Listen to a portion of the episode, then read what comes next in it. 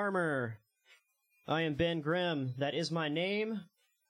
It's a happy day for a lot of folks everywhere. The Supreme Court ruling, getting things done. Supreme Court getting things done. Get busy living or get busy dying. Dying ain't much of a living. Be, you know, be a part of the medicine of the world.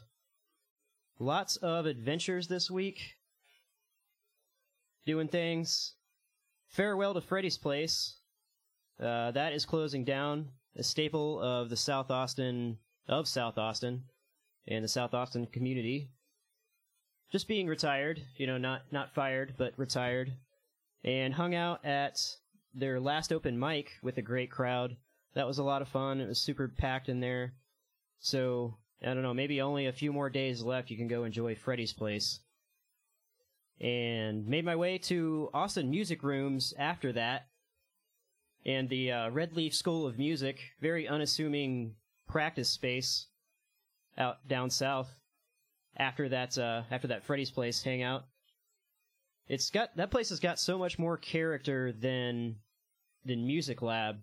You know, just just the right amount of creepy and and uh, you know, kind of an inspiration.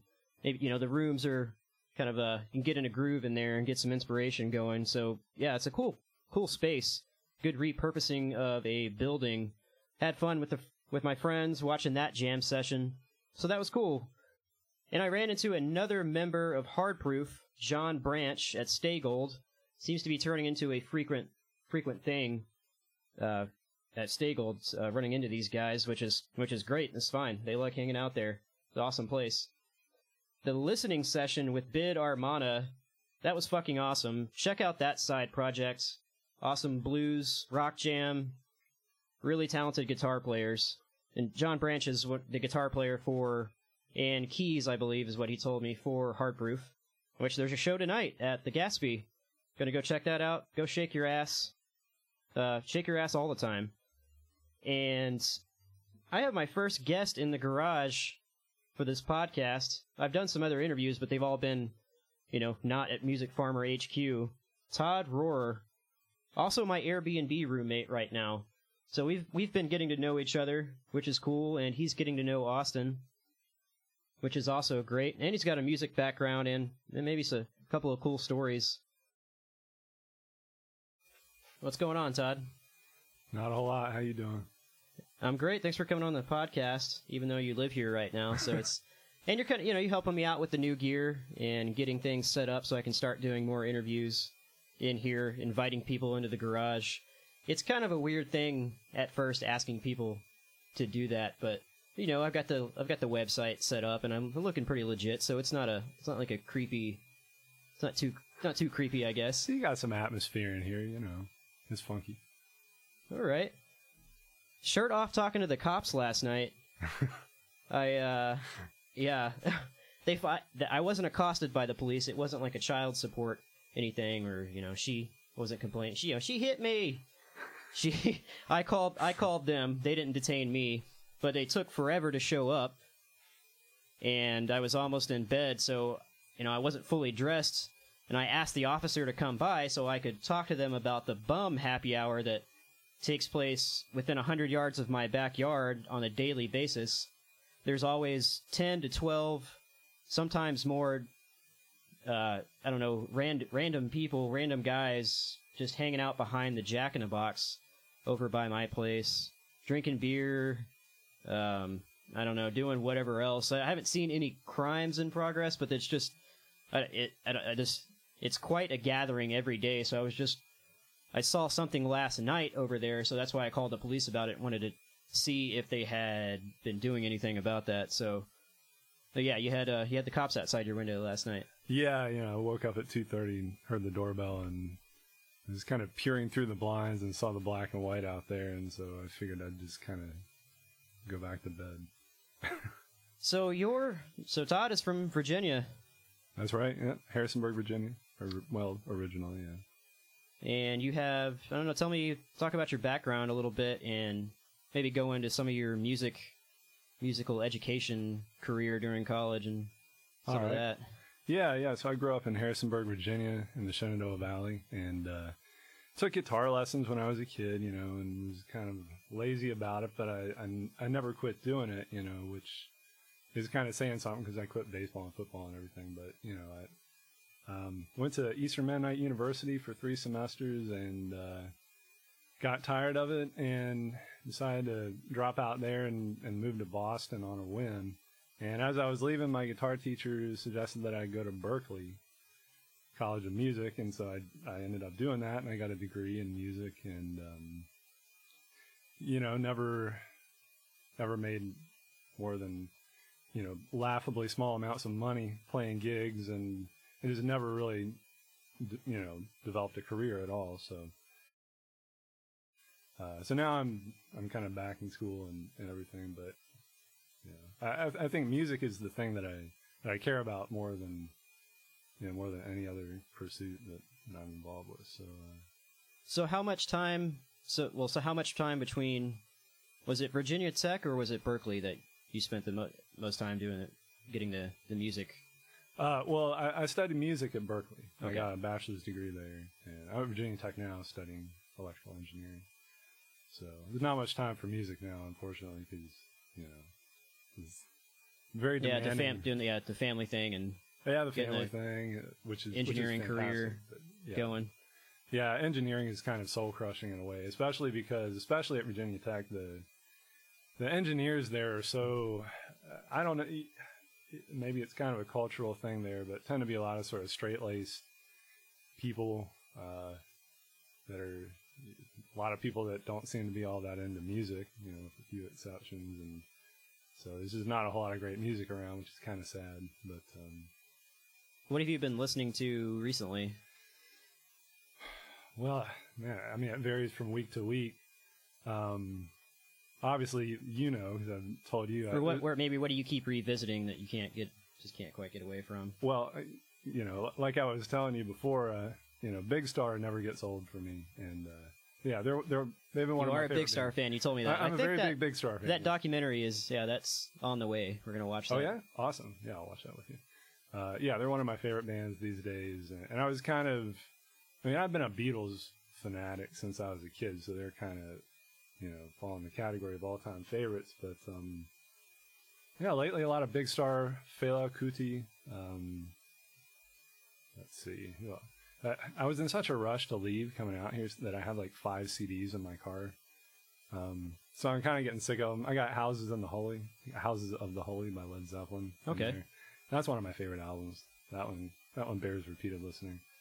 Um, yeah, I don't know. Uh, Yeah, good stuff, man. I you so going back to the Mennonite thing, you have Yeah. uh you I just randomly mentioned possessed by Paul James and you have some you know, some short some kind of degree of separation yeah, very yeah, you have a connection to that guy. Yeah, well, okay. So, so I mentioned Eastern Mennonite University, EMU.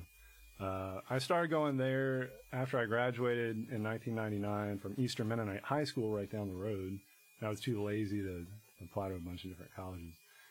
Um, and I think my first semester there, fall '99, um, I started kind of hanging out with, with some some new people, but I, I think some people that I, I sort of knew from high school. And I heard about this guy Konrad Wert, who um, even at that time he was there was already kind of a legend of Konrad Wert because he was this kind of eccentric guy who uh, I guess at the time th- there's like I don't know you know 10 20 acres of woods or something on the backside of the hill uh, where EMU's main student center is located. And uh, the rumor had it at that time that, that he had spent the previous summer living in a tent in that little patch of woods, uh, kind of as a hermit, I guess, uh, just like with a stack of books and a violin, you know, and just kind of doing some sort of Just going for it. Yeah, I guess uh, kind of bohemian experience, Experiment, you know. Yeah. Um, so, and, and I, I met Living him on the cheap. two. Yeah, yeah, that's true. I guess probably, I guess showering on campus and whatever. But um, yeah, so he was kind of this this uh, odd character, and, and I met him a couple times. We had some mutual friends, and um, he's a really charismatic guy. But I, I never got to know him or anything like that. So, um, He's na- he's made a he has made a name for himself around here and he he does a It's like a hurricane, one man hurricane on stage. Yeah, yeah. I was watching some videos, and he, seems like a natural. Uh, you can't fake that kind of um, sort charisma, and, and you get a real sense of the of the joy of of playing music from him. So, Well, what were your, you know, what kind of what were your uh, ideas about Austin and, and coming here, or what you know, what? Just tell me what you thought about Texas and Austin when you were before you were getting ready to move here. Um, well, I've heard really good things about Austin, uh, for, you know, for a long time. I got a friend from Houston and he had told me how cool Austin was. Um, and, uh, you know, I just heard it was kind of, um, sort of an oasis of, um, non batshit craziness in the middle of Texas. I don't, I don't, oh, I hope that doesn't offend anybody. Um, but you know, just kind of, uh, We have, yeah, we have our own brand of batshit, but in a mostly in a good way. You most of the time. Yeah. Oh, yeah. I mean, I, I can, I can dig the, I can dig the Austin bat shit. That's cool. I mean, it's very, and, and I think I was, you know, commenting the other day when I was talking to you that it, it reminds me in some ways of, of some West Coast cities, which is, which I like. Um, but obviously very, you know, unlike any other place, um, that I've ever been. Well, you mentioned there's just no in Virginia. You know, there's just no music happening anywhere. You know, you know, not even a group getting together and really kind of doing a weekly song swap or jam or something like that. Well, well, I, I mean, I I wouldn't say that for Virginia in general. I would say in the in the area that I'm living in, Just in your area. Okay. Yeah. Well, well th- I think there are there are some people around my area that are really into bluegrass. Uh, you know, um, the kind of Appalachian musical traditions. Um, you know that that's pretty big out there, and uh, I hate to say it, but I I've just never I've never quite connected with with that musical tradition in the way that a lot of my friends have. Um, so so there are there are definitely some people around who play bluegrass, but but this is not what I'm looking for, you know. And it's uh, obviously you know the the bar is really high for uh, for instrumental prowess there, and I have a lot of respect for for the people that play that. But it's a very specific style, and it takes a lot of devotion to that style, and it's it's not something that I can really get involved with, you know. Lots of Mando. Yes. The bluegrass is making a huge comeback around here in in Austin, and uh, you know, a lot of people think that's kind of silly, and you know, banjos are not for everyone, I guess. But yeah, bluegrass is. There's a lot of bands popping up, uh, playing blue, bluegrass right now. So that's good. You know, that's good for that. I like I like that. I'll dig that. yeah, there's nothing wrong with it. Tell me about your your experiences in Seattle and you know, kind of maybe kind of compare what's happening to Austin to what's already happened in Seattle and just you know some of the the bouncing around you did with with bands and, and things in Seattle when you're when you were there. Well, well, right off the bat, I should offer a few caveats here. Um, one is that I was definitely a little bit unmotivated when I was playing with the band in Seattle, so I kind of let the front man, you know, handle all the booking and networking and all that. You know, I, I was really kind of, I've always been a little bit antisocial. Um, so I can't, I, I didn't deal with any of the, I don't really deal with any of the business side of things or, or the footwork of trying to get gigs and, and all that. So I kind of, you know, I have my impressions, but I can't say how accurate they are. Um, and, and the other thing is that as a, as a listener and a music fan, I was shamefully lazy about seeking out good local music in Seattle. Uh, I, you know, I did hear some, um, and, and then the, the third caveat is that I've only been in Austin for four weeks. Um, so I haven't seen a whole lot here, but, but my impression is that, um, well, in Austin, there seems to be, just from what I've seen, the local musicians that I've heard, uh, there seems to be a little bit more of a, um, um, a value placed on the craft of performance and, uh, you know, a certain amount of instrumental proficiency. Um, that's sort of more of maybe more of an old fashioned uh, approach to music, which I think is really cool. Uh, in Seattle, it's very much uh, you know, it's it's all about indie rock. up there, which a lot of a lot of that Pacific Northwest indie rock is is really good. A lot of it's not, you know, and there are a lot of people out there um, who are doing sort of experimental indie rock kind of stuff with uh, a hefty dose of artistic pretension and and maybe not so much regard for for the craft of um, you know of instrumental proficiency or or songwriting or you know kind of a disregard for for um, I don't want to say education, but you know for for really understanding Yeah.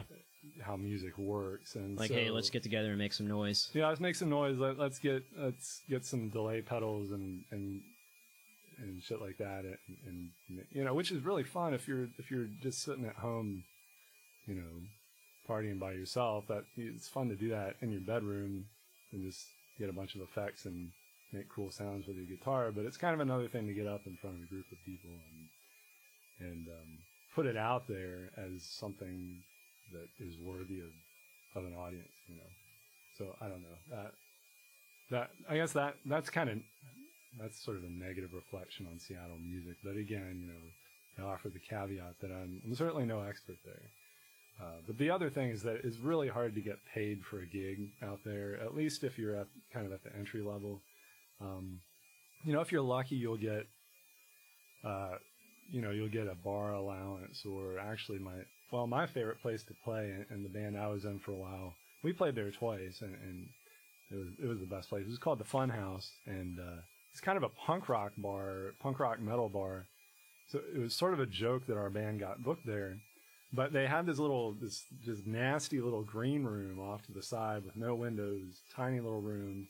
And we were on a bill when we played there the last time with like two or three like stoner rock bands, stoner metal bands. And uh, so we were just hanging out in this green room, and they just bring a, a you know a keg tub full of PBR and cans, and that was like the best I ever got paid. Per the writer, yeah, well, yeah. I don't know if there was a rhyme. the but- unspoken writer. yeah.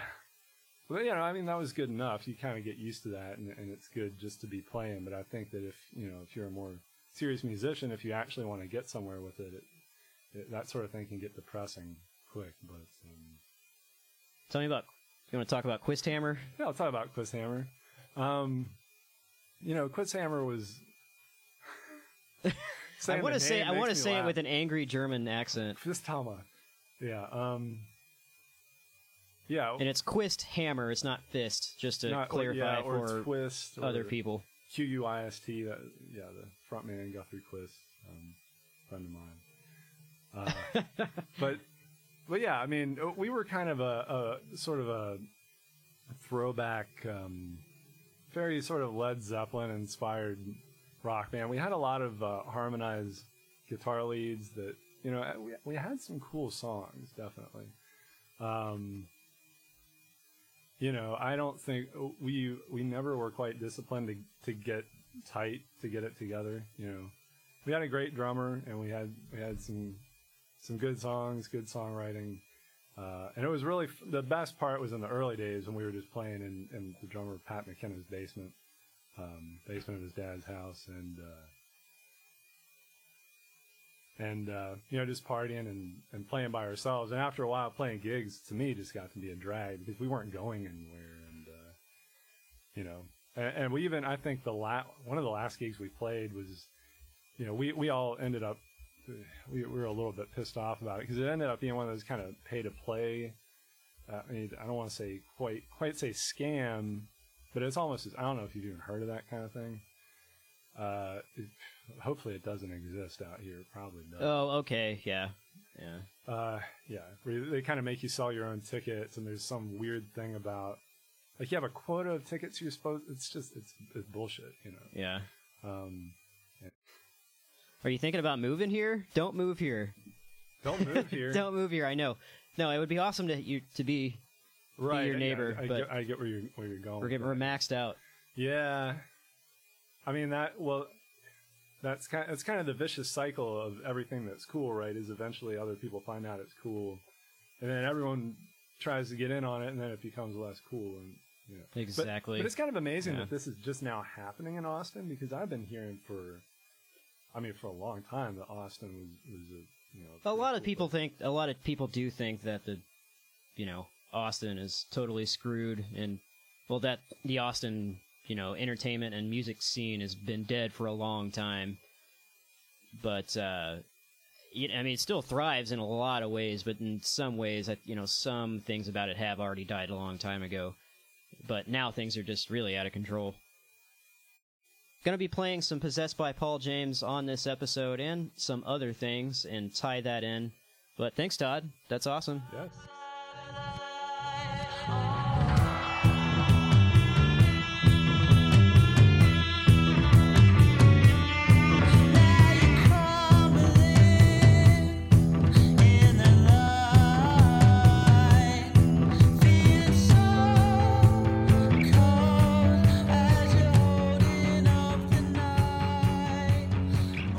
Okay, getting into some music now. Was having some difficulties with the new equipment here. Got the audio cleaned up, but I that first half got recorded before I figured that out. But now it's fine. So, just that first part was a bit weird, but now everything's great. So, Possessed by Paul James, got to play some of that and tie that into what Todd was talking about. And that's not huge news for most people, about his act. He's been out there doing his thing for a while now. But damn, gotta play his lively music. It gets under your skin, puts on a great show. Really talented guy on a lot of instruments and making some great music. Check out ppjrecords.com, possessed by Paul James. This is Dragons.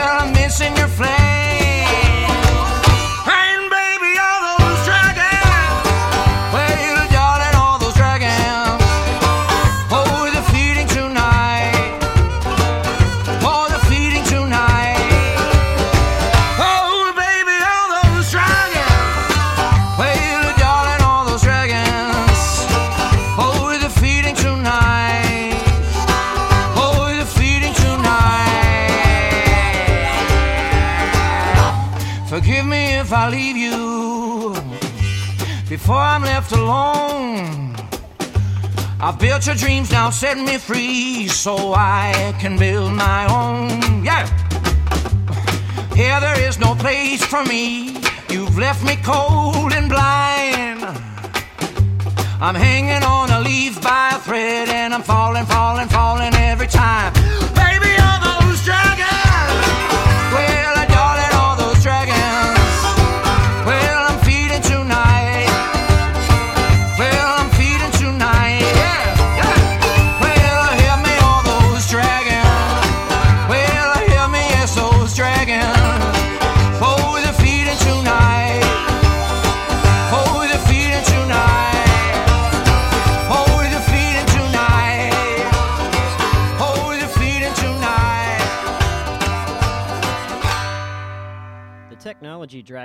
Kicking my ass for this episode, making me not focus on the creative agenda here. Got impatient with this episode as I get behind in my cognitive schedule on a on a larger scale. So this song coming up that I'm gonna that I, this other song that I want to play is from a 2012 album, Mayeux and Broussard from the album While the Getting's Good. These guys go to mbtxmusic.com or their Bandcamp. If you haven't seen one of their stickers stuck to something anywhere in town, I'd be surprised. I can't go out without spotting one somewhere. Saw them recently at Continental Club. Really great country Americana sound. And, you know, Tate's got pretty cool hair, too. So, uh, Mayeux and Broussard, this is Sky High Rider.